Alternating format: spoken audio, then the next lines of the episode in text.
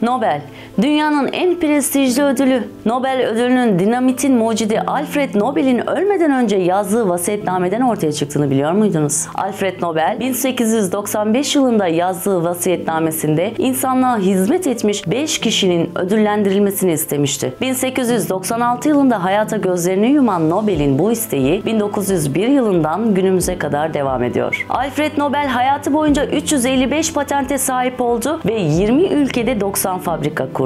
Ancak öldüğünde yanında yalnızca hizmetçisi vardı. Köpeği bile ardından yas tutmamıştı. Hayatına 3 kadın girdi, biri öldü, biri terk etti ve diğeri de tehdit etti. Peki kimdi Alfred Nobel? Neden hayatı yalnızlıklar üzerine kurulmuştu? Ailesi Kırım Savaşı'nı nasıl fırsata çevirdi? Peki Nobel ödüllerinin en renkli anları nelerdi? Ya damgasını vuran olaylar? Tüm bu soruların cevapları bu videoda. Oda TV'ye hoş geldiniz. Ben Gamze İşler. Hayatın rengi başlıyor.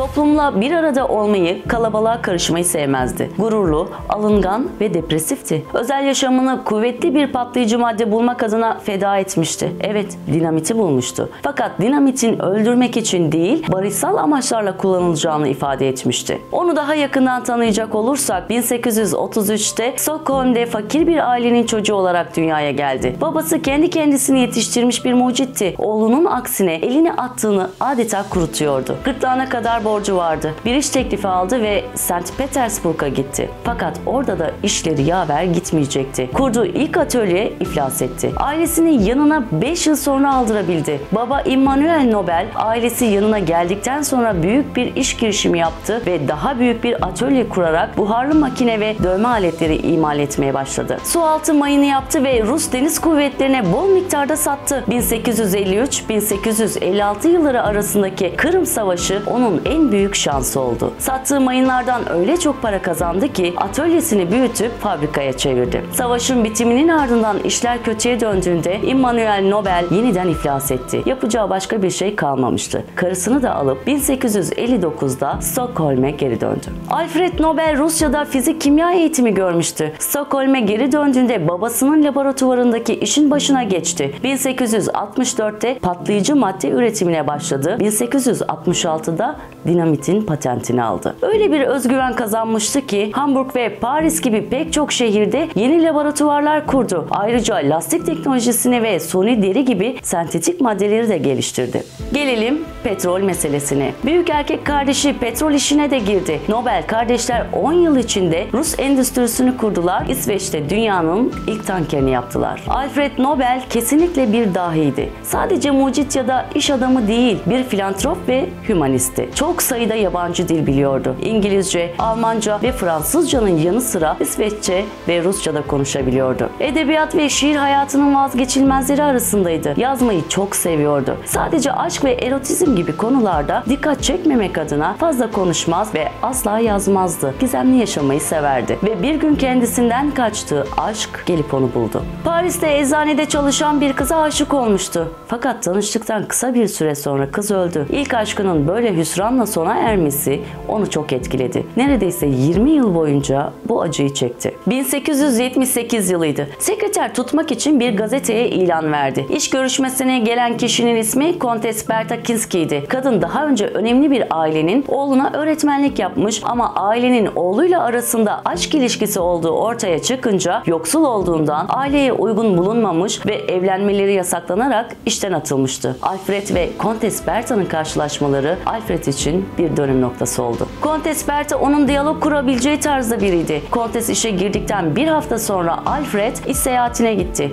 Döndüğünde ise sekreter masasını boş bulacaktı. Kontes'in sevgilisi ailesine isyan etmiş ve aşıklar evlendikleri yetmezmiş gibi bir de Gürcistan'a kaçmışlardı. Nobel döndüğünde adeta yıkıldı. Ancak Kontes ve Nobel ilişkilerini yazışarak sürdürdü. Kontes Berta'nın eşiyle olan diyalogları zamanla azaldı ve bu azalma sonucunda Alfred'le daha sık mektuplaşmaya başladılar. İddialara göre onlar arasında aşk yoktu ama sıcak yazışmalar vardı. Aşık olduğu kız ölmüş, dostluk kurabildiği kadın onu terk etmişti. Onun hayatı hep yalnız geçti. Alfred Nobel bu kez de Avusturya'da Sophie Hess isimli bir kadınla tanıştı. Aralarında başlayan duygusal ilişki birlikte ev tutmaya kadar gitti. Paris'e taşındılar. Fakat Sophie Fransızca öğrenmekte zorlanıyordu. Ailesine karşı olan özlemi de ağır basınca kısa sürede Viyana'ya ailesinin yanına geri döndü. Alfred'in mektuplaşma üzerine kurulan yeni ilişkisi de bu şekilde başladı. Sophie Viyana'da bir başkasından çocuk sahibi oldu ama Alfred ona para göndermeye hep devam etti. Aralarındaki güçlü bağ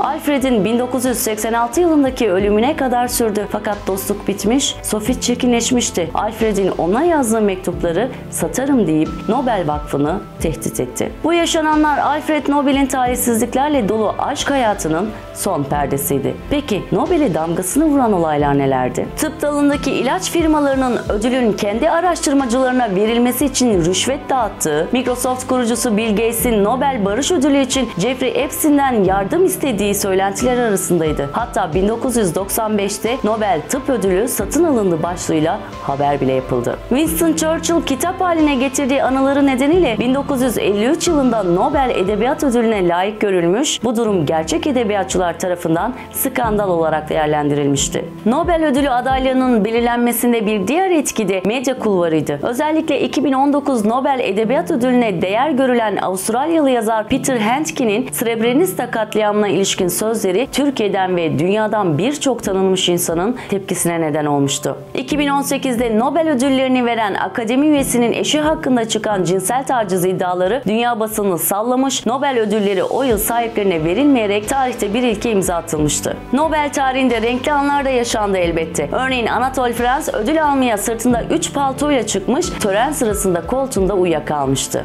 Eşcinsel Patrick White Stockholm'a arkadaşıyla gelmek istemiş, komite tarafından kabul edilmeyince yazar Stockholm'e gelmemişti. Kına Thompson geceye sarhoş olarak katılmış ve şölen sırasında Selma Lagerlöf'ün korsesini çekmesiyle olay olmuştu. Sonrasında ödülle birlikte verilen para çekini otelin asansöründe unuttu. 1976 yılında fizik ödülünü kazanan Amerikalı fizikçi Burton Richter yemek arasında yanına oturan kraliçenin çorbasına kaşığını daldırıp tadına bakması Nobel tarihinin unutulmaz anları arasına girmişti. Videomuz burada sona eriyor. Bu anlattıklarımdan sizi en çok şaşırtan hangisi? Yorumlarınız lütfen yazın. Videomuzu beğenmeyi ve Oda TV'ye abone olmayı unutmayın.